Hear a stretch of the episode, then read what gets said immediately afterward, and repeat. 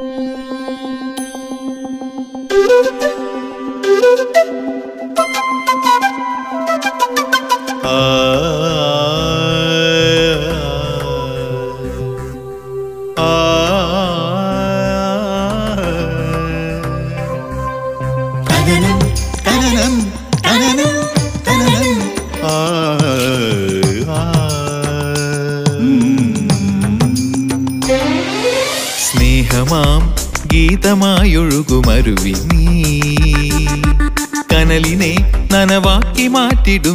സത്യം നീ. ഭൂമിയിലെ വരുമൊന്നാണെന്ന നേരിന്റെ നിറവിനാൽ അണിചേരുമാനന്ദ തീരം നീ.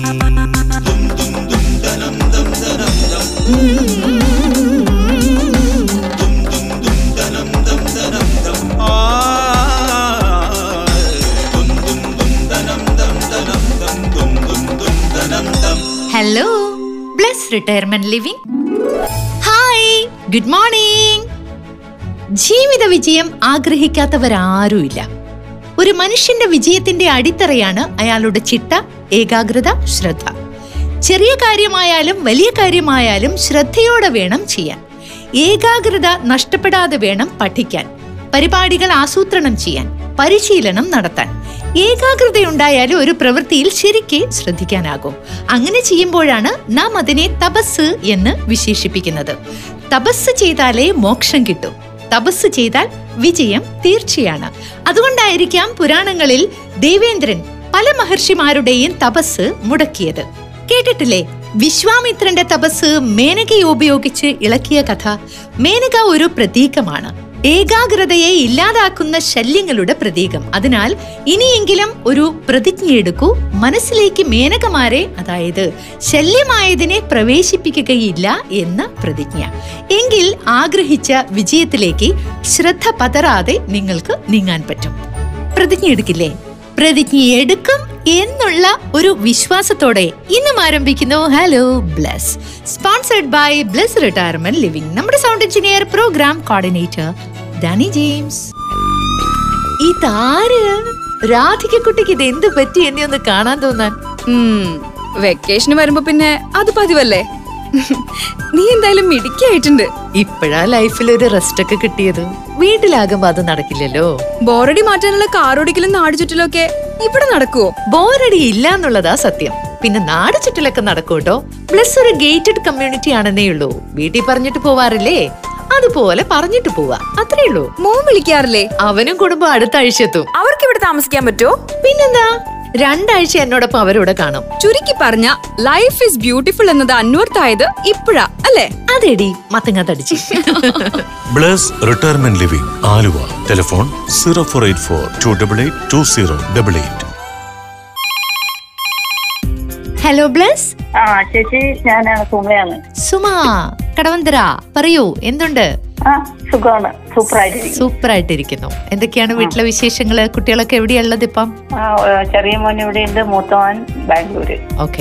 വീട്ടിലെങ്ങനെ എല്ലാരും? ആ വീട്ടിലെല്ലാരും കുഴപ്പമില്ലാതെ പോകുന്നു. ചേച്ചി സുഖമായിട്ടിരിക്കുന്നോ അമ്മ അശ്വിൻ? അമ്മ അശ്വിൻ എല്ലാരും സുഖമായിട്ടിരിക്കുന്നു സുമയുടെ വിശേഷം പറ. ഈ മാസം പതിനാറാം തീയതി ഇത്ത കുട്ടിയുടെ മകളുടെ ബർത്ത്ഡേ ആണ്. ആ. നമ്മുടെ ഇസ്രായേൽ കുട്ടിയുടെ.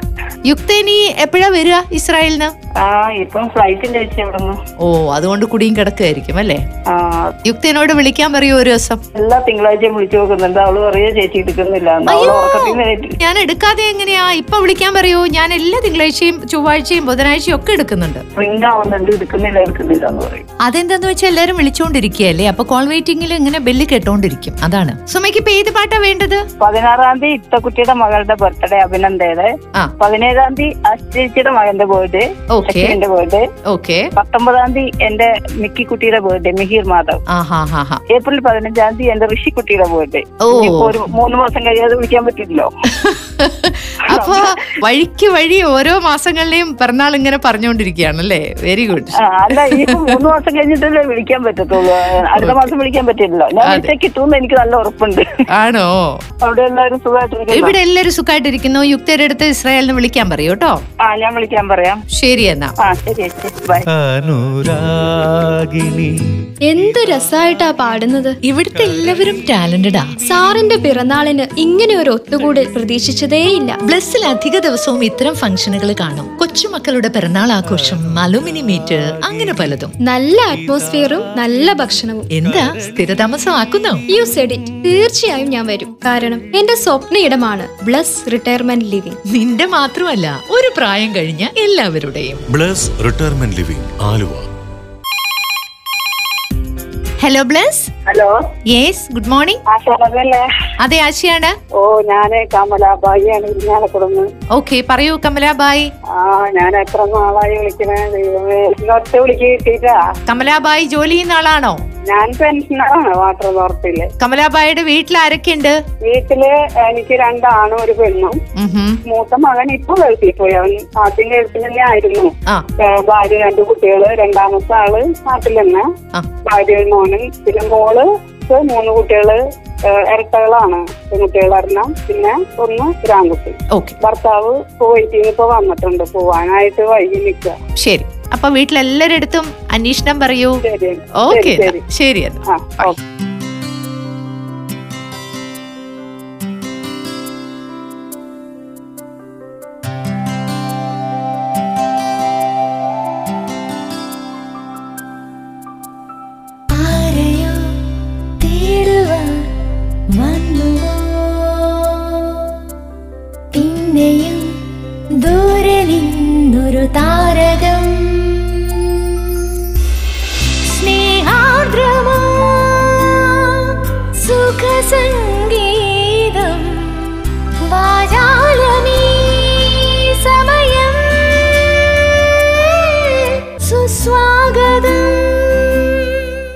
നമസ്കാരം ചേച്ചി.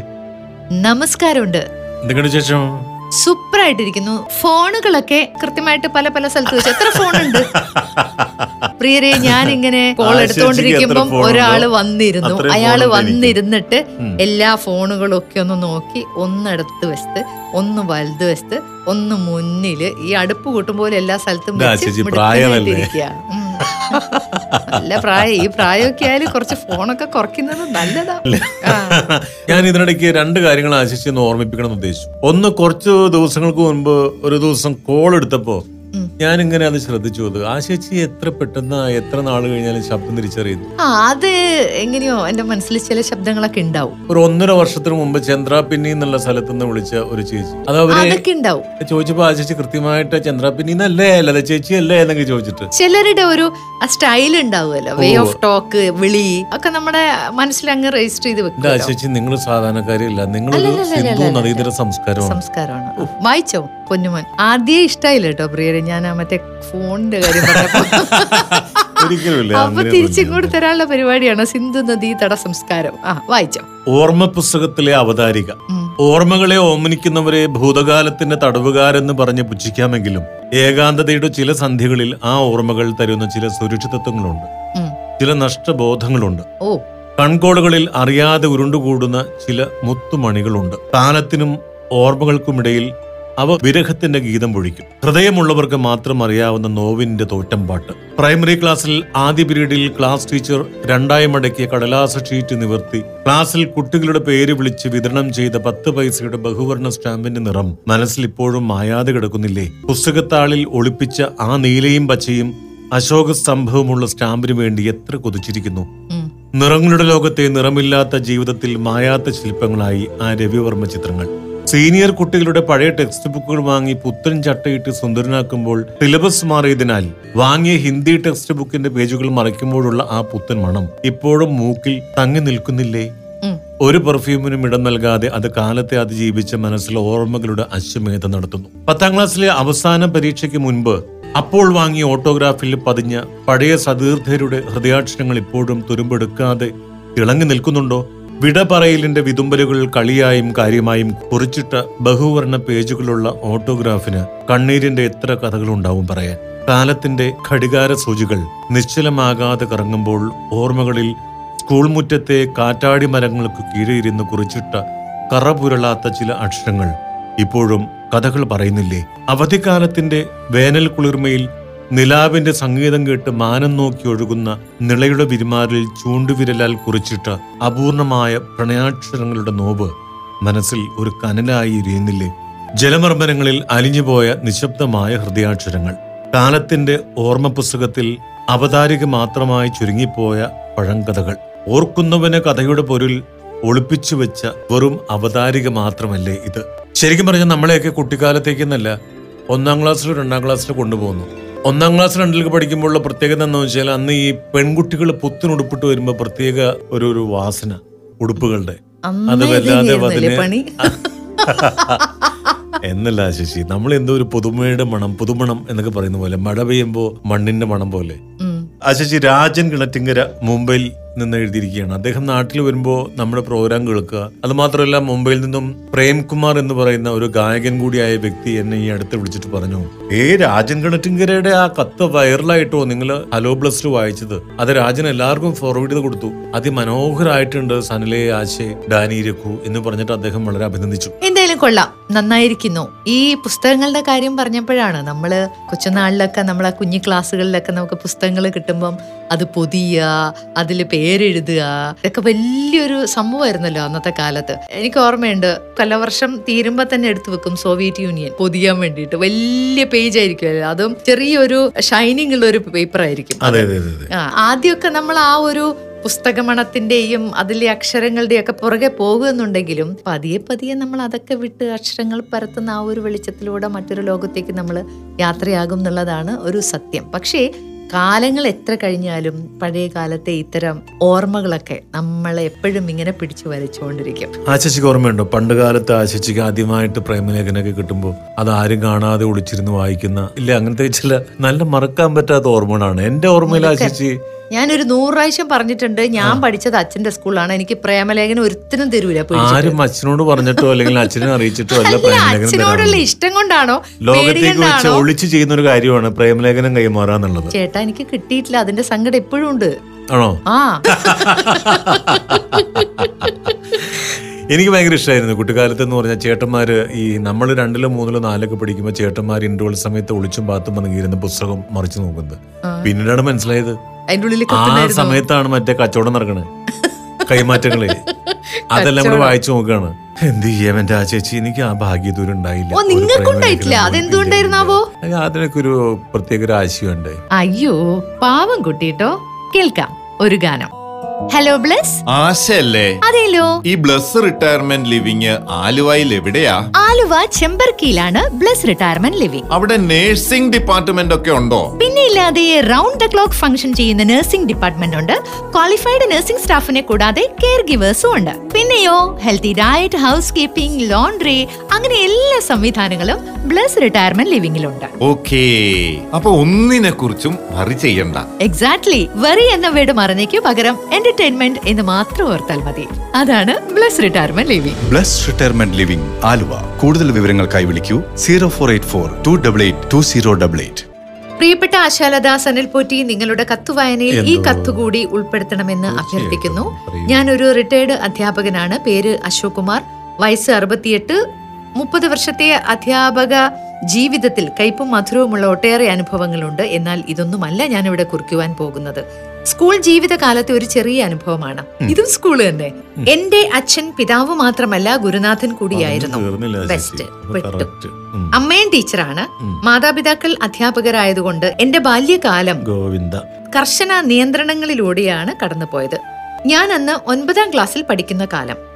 അച്ഛൻ ക്ലാസ്സിൽ ഒരു കണക്ക് പഠിപ്പിച്ചു. ഇത് പിറ്റേ ദിവസം ചെയ്തു കൊണ്ടുവരാനായി ഹോംവർക്ക് പറഞ്ഞിട്ടുണ്ട്. ഒന്നുകൂടി ഒന്നും കൂടി ശ്രദ്ധിച്ച് സാവധാനം തെറ്റുവരുത്താതെ ചെയ്യണം. എന്ന് പറഞ്ഞു വിട്ടു. ഞാൻ വീട്ടിലെത്തി വളരെ സാവകാശം കണക്ക് ചെയ്തു വെച്ചു. എങ്കിലും ചില കാര്യങ്ങൾ വേണ്ട പോലെ ആയോ എന്നൊരു സംശയം ബാക്കി. തൊട്ടപ്പുറത്തെ മുറിയിൽ അച്ഛൻ ഇരുന്ന് പത്രം വായിക്കുകയാണ്. ഞാൻ സാവധാനം പേടിച്ച് പേടിച്ച് അച്ഛന്റെ അരികിലെത്തി. "ഉം, എന്താ അച്ഛന്റെ ശബ്ദം? ഞാൻ മെല്ലെ പറഞ്ഞു ഇത് അച്ഛൻ ക്ലാസ്സിൽ ഇട്ട് തന്ന കണക്കാണ്. ശരിയായോ എന്നൊന്ന് നോക്കുവോ? ഞാൻ വളരെ ഭയ ഭക്തി ബഹുമാനത്തോടെയാണ് ഇത് പറഞ്ഞത്. അച്ഛൻ തല ഉയർത്തിയില്ല. എന്നെ നോക്കിയതുമില്ല. അല്ലാതെ തന്നെ പറഞ്ഞു ക്ലാസ്സിലിടുന്ന കണക്ക് ക്ലാസ്സിൽ തന്നെ കാണിച്ചാൽ മതി. ഞാനൊന്ന് ശങ്കിച്ചു നിന്നെങ്കിലും തിരിഞ്ഞു നടന്നു. ഞാൻ സാവധാനം മുറിയിലെത്തുമ്പോൾ അമ്മ അച്ഛന്റെ അടുത്തേക്ക് പോകുന്നത് കണ്ടു. അവരുടെ സംഭാഷണം വളരെ പതുക്കെയാണെങ്കിലും ഞാനത് വ്യക്തമായിട്ട് കേട്ടു. അമ്മ അച്ഛനോട് പറയാണ് നിങ്ങൾക്കത് നോക്കി കറക്റ്റ് ചെയ്ത് കൊടുക്കായിരുന്നില്ലേ? അതിന് അച്ഛൻ പറഞ്ഞ മറുപടി അര നൂറ്റാണ്ട് കഴിഞ്ഞിട്ടും ഇന്നും എന്റെ മനസ്സിൽ മായാതെ മങ്ങാതെ കിടപ്പുണ്ട്. അത് ഇപ്രകാരമായിരുന്നോ എടോ അച്ഛൻ അമ്മയെ അങ്ങനെയാണ് വിളിക്കാറ്. ഇപ്പൊ ഞാൻ ആ നോട്ട്ബുക്ക് വാങ്ങി നോക്കിയാൽ അതിൽ തെറ്റൊന്നും കാണില്ല. കാരണം ഞാൻ അവന്റെ അച്ഛനാണ് ക്ലാസ്സിൽ വെച്ചാകുമ്പോൾ എനിക്കതിന്റെ നെല്ലും പതിരും തിരിച്ചറിയാനാകും എന്ന്. എങ്ങനെയുണ്ട് എന്റെ അച്ഛൻ? ഒരു വിദ്യാർത്ഥി എന്ന നിലയിൽ അതായിരിക്കും അവന് ഗുണം ചെയ്യുക എന്നും അച്ഛൻ കൂട്ടിച്ചേർത്തു. പിന്നീട് ഒരുപാട് കാലം കഴിഞ്ഞു ഞാനും ഒരു അധ്യാപകനായി നാളിതുവരെയുള്ള ജീവിതത്തിൽ അവിഹിതമായി ഒന്നും നേടിയിട്ടില്ല. നീ കഴിക്കുന്ന ഓരോ ധാന്യമണിയും നിന്റെ പേരിൽ കുറിക്കപ്പെട്ടതായിരിക്കും എന്ന ഖുറാൻ വാക്യം പോലെ ഞാനും എന്റെ കുടുംബവും അർഹതയില്ലാത്തതൊന്നും അനുഭവിച്ചിട്ടില്ല. എനിക്ക് രണ്ട് മക്കളാണ്. അവർ രണ്ടുപേരും കുടുംബമായി രണ്ട് സ്ഥലങ്ങളിൽ കഴിയുന്നു. ഞാൻ ഇവിടെ ഒറ്റയ്ക്കും. എന്റെ ജീവിത പങ്കാളി വിട പറഞ്ഞിട്ട് വർഷങ്ങളായി. ഞാൻ സ്കൂളിൽ കുട്ടികളെ പഠിപ്പിച്ചിരുന്ന വിഷയം കണക്കാണ്. എന്നാൽ എന്റെ ജീവിതത്തിൽ എനിക്ക് കണക്കുകൂട്ടലൊന്നും ശരിയായി വന്നിട്ടില്ല. എന്റെ മക്കളുടെ കാര്യത്തിൽ പോലും. നിങ്ങളുടെ കത്ത് വായന പലർക്കും സാന്ത്വനവും സന്തോഷവും സമാധാനവും നൽകുന്നുണ്ട്. മറ്റുള്ളവരെ സമാധാനിപ്പിക്കുക എന്നത് ഇക്കാലത്ത് വളരെ ശ്രമകരമായ ജോലിയാണ്. അത് നിങ്ങൾ ഭംഗിയായി നിർവഹിക്കുന്നുണ്ട്. അഗതികൾക്ക് വേണ്ടി അധ്വാനിക്കുന്നവർ ദൈവ മാർഗത്തിൽ യുദ്ധം ചെയ്യുന്നവരെ പോലെയാണെന്ന് വിശുദ്ധ ഖുറാൻ പറയുന്നു. നിങ്ങൾക്ക് നല്ലത് വരട്ടെ. നന്മകൾ നേർന്നുകൊണ്ട് വിശ്വസ്തയോടെ അതിലേറെ സ്നേഹത്തോടെ കെ എം അശോക് കുമാർ എളമക്കര കൊച്ചി. ഇഷ്ടഗാനം ഹൃദയം ദേവാലയം എന്നുള്ള പാട്ടാണ്. ജീവിതത്തിൽ ഒരു ഭാഗ്യമാണ് അധ്യാപകനായി ഒരു ഗുരുനാഥനായി അല്ലെങ്കിൽ ഗുരുനാഥിയായി ജീവിക്കുക എന്നുള്ളത്. ഒരു ദിവസം പഠിപ്പിച്ചാലും മുപ്പത് വർഷം പഠിപ്പിച്ചു കഴിഞ്ഞാലും ജീവിതാന്ത്യം വരെയും അത് കഴിഞ്ഞാലും സാറേ അല്ലെങ്കിൽ ടീച്ചറെ എന്ന് വിളിക്കാനുള്ള ബഹുമതി ലോകത്ത് കിട്ടുന്ന ഒരേ ഒരു പദവി അധ്യാപകന്റെ മാത്രമാണ്. ശരിക്കും പറഞ്ഞാൽ ആശശി ഇതിൽ പറഞ്ഞിരിക്കുന്ന ഒരു മഹാപാഠം. എബ്രഹാം ലിങ്കൻ തന്റെ മകന്റെ സ്കൂൾ ടീച്ചർക്ക് അയച്ച വളരെ വിഖ്യാതമായ കത്തുപോലെ ടീച്ചർ ഞാൻ എബ്രഹാം ലിങ്കൻ. എന്റെ മകനാണെന്ന ഒരു പരിഗണനയും അവന് കൊടുക്കരുത്. ഒരു കാരണവശാലും അവനെ ശിക്ഷിക്കാതിരിക്കരുത്. അപ്പൊ സ്വന്തം അനുഭവത്തിലൂടെ പഠിച്ചു വളരാനും അതേപോലെ തന്നെ വലുതാവാനും ഒക്കെ തന്നെ സാധിക്കണമെന്നുണ്ടെങ്കിൽ ഈ പറഞ്ഞതുപോലെ വീട്ടിൽ വെച്ച് നോക്കിക്കഴിഞ്ഞു കഴിഞ്ഞാൽ അതെന്റെ മകനോ മകളോ ആയിരിക്കും. പക്ഷേ സ്കൂളിൽ കുറെ കുട്ടികൾക്കൊപ്പം ഇരിക്കുമ്പോൾ മാത്രമാണ് അതെന്റെ മോനോ മോളോ അല്ല എന്റെ ഒരു സ്റ്റുഡന്റ് മാത്രമാണെന്നുള്ള തിരിച്ചറിവ്. അവിടെയാണ് ബോത്താർ മാത്തമാറ്റിക്സ് എന്നൊക്കെ പറഞ്ഞ പോലെ ആ രണ്ട് കണക്കും തുല്യമായിട്ട് വരുന്ന ഒരു കണക്ക് അധ്യാപകന്റെ മനസ്സ്. എന്തായാലും പ്രിയപ്പെട്ട ഗുരു ശ്രീ ഗുരവേ നമ. അശോക് കുമാർ സർ ഞാനും അങ്ങനെ തന്നെ വിളിക്കട്ടെ. സന്തോഷം. ഞങ്ങളുടെ പ്രോഗ്രാം കേൾക്കുന്നു ഇതിലേക്ക് ഒരു കത്തയച്ചു. അതും വളരെ കമ്പും കഴമ്പുമുള്ള ഒരു മെസ്സേജാണ് അങ്ങ് ഈ ഒരു പ്രോഗ്രാമിലൂടെ ജനങ്ങളിലേക്ക് എത്തിച്ചിരിക്കുന്നത്. എന്നെ സംബന്ധിച്ച് പറഞ്ഞാൽ നിങ്ങളോട് ഞാൻ നേരത്തെ പറഞ്ഞു. അച്ഛന്റെ സ്കൂളിൽ അല്ലെങ്കിൽ അമ്മയുടെ സ്കൂളിൽ പഠിക്കുന്ന കുട്ടികൾക്ക്. ഒന്നും കളിക്കാൻ പറ്റില്ല വികൃതി കളിച്ചാൽ ആദ്യം പിടിക്കുന്നത് നമ്മളെയായിരിക്കും. പഠിക്കാതിരുന്നാൽ ആദ്യം പാറ വരുന്നത് നമുക്കായിരിക്കും. പ്രേമലേഖനം അടുത്തൂടെ പോകാൻ പോലും ഒരു ചാൻസ് ഉണ്ടാവില്ല എന്നെ സംബന്ധിച്ച് ഞാൻ അനുഭവിച്ച വേറൊരു പ്രശ്നം എന്താന്ന് വെച്ചാൽ കോമൺ ആയിട്ടുള്ള കാര്യങ്ങൾ ക്ലാസ്സിൽ ആരെങ്കിലും എന്തെങ്കിലും ഒരു ബോർഡിൽ എഴുതി അല്ലെങ്കിൽ ഡസ്റ്റർ കൊണ്ട് കളഞ്ഞു. ഇങ്ങനെയുള്ള കുഞ്ഞു കുഞ്ഞു കേസല്ലേ ഉണ്ടാവുള്ളൂ എന്നാ. ആദ്യം എന്റെ അച്ഛൻ പിടിക്കുന്നത് തന്നെയാ. എന്നിട്ട് എന്നെ അടിക്കാൻ നോക്കുമ്പം യഥാർത്ഥ വീരനോ വീരത്തി പറയും സാർ ഞങ്ങളാണ് അത് ചെയ്തത്. മനസ്സിലായില്ലേ? ആ ട്രിക്ക് എന്നിട്ട് വീട്ടിൽ വന്നിട്ട് മമ്മി ചോദിക്കും ഇതെന്തിന് ഇവളെ പിടിച്ച് അടിക്കുന്നതെന്ന് ചോദിക്കുമ്പോൾ പറയും എന്റെ കുട്ടി അടിക്കാൻ എനിക്ക് ആരോടും അനുവാദം ചോദിക്കേണ്ട കാര്യമില്ലല്ലോ. അറിയാതെ നമ്മൾ ഒരാളെ ഉപദ്രവിക്കാൻ പാടില്ല. അദ്ദേഹത്തിന്റെ കാഴ്ചപ്പാട് ഒരു രക്ഷയില്ല. ഇന്നാണ് എനിക്കത് മനസ്സിലാകുന്നത്. അന്ന് എനിക്ക് ദേഷ്യമായിരുന്നു. എന്തിനും ഇത് എന്നെ പിടിക്കും? എനിക്ക് ഈ ക്ലാസ് ഒന്ന് മാറിയാ മതിയായിരുന്നു. ഞാൻ എപ്പോഴും ചിന്തിക്കും. പക്ഷെ ഇവരുടെയൊക്കെ കാഴ്ചപ്പാട് എന്ന് പറഞ്ഞാൽ നമ്മളൊന്നും ചിന്തിക്കുന്നതിന്റെ എത്രയോ അപ്പുറമാണ്. മാഷ് വിഷയം എന്തായിരുന്നു? അദ്ദേഹം ഇംഗ്ലീഷ് എടുക്കും. മാത്സ് എടുക്കും പണ്ടത്തെ ഇന്റർമീഡിയറ്റ് എങ്ങാനാണ്. ഞാൻ കണ്ടിട്ടുണ്ട് എന്റെ ബ്രദറിന് വരെ ബി എക്കൊക്കെ പഠിക്കുമ്പം അച്ഛൻ പറഞ്ഞു കൊടുക്കുമായിരുന്നു. അപ്പൊ എല്ലാ കാര്യത്തിലും അഗ്രഗണ്യനാണ്. കലയുണ്ട്. എന്തിനായാലും ആ ഒരു ഓർമ്മയൊക്കെ ഈ പ്രോഗ്രാമിൽ ഇരിക്കുന്ന എനിക്കും കേട്ടുകൊണ്ടിരിക്കുന്ന ശ്രോതാക്കൾക്കും ഒക്കെ നൽകിയതിൽ ഒരുപാട് ഒരുപാട് സന്തോഷം. എല്ലാവർക്കും ഒരേ പരാതി. ജോലിക്കിടയിൽ വിളിച്ചിട്ടും വിളിച്ചിട്ടും കിട്ടുന്നില്ല.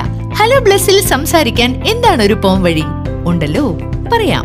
നിങ്ങളുടെ പേര് ജോലി വിളിക്കേണ്ട നമ്പർ എന്നിവ അറിയിച്ചുകൊണ്ട് ഒരു മെസ്സേജ് അയക്കുക മെസ്സേജ് അയക്കേണ്ട number double nine four double six five double zero double seven പോരെ. ഹലോ ബ്ലസ്സിൽ എന്തിനാ പരിഹാരം ഇല്ലാത്തത്? ഒന്നും എവിടെയും അവസാനിക്കുന്നില്ല. അല്ലെ സല്ലേട്ടാ സൂര്യകിരണങ്ങൾ പോലെ അത് നിരന്തരമായി സഞ്ചരിച്ചു കൊണ്ടേയിരിക്കുന്നു എന്തും എന്തിന്റെയും തുടർച്ചയായിട്ട് വേണം കരുതാനായിട്ട് അങ്ങനെയൊക്കെ കരുതിക്കൊണ്ട് നമുക്കിപ്പോ ആശിച്ച് പറഞ്ഞു പോലെ പോവാ ഇപ്പൊ എന്താ ചെയ്യാ? അപ്പൊ വീണ്ടും കാണാം നാളെ. നന്ദി. നമസ്കാരം.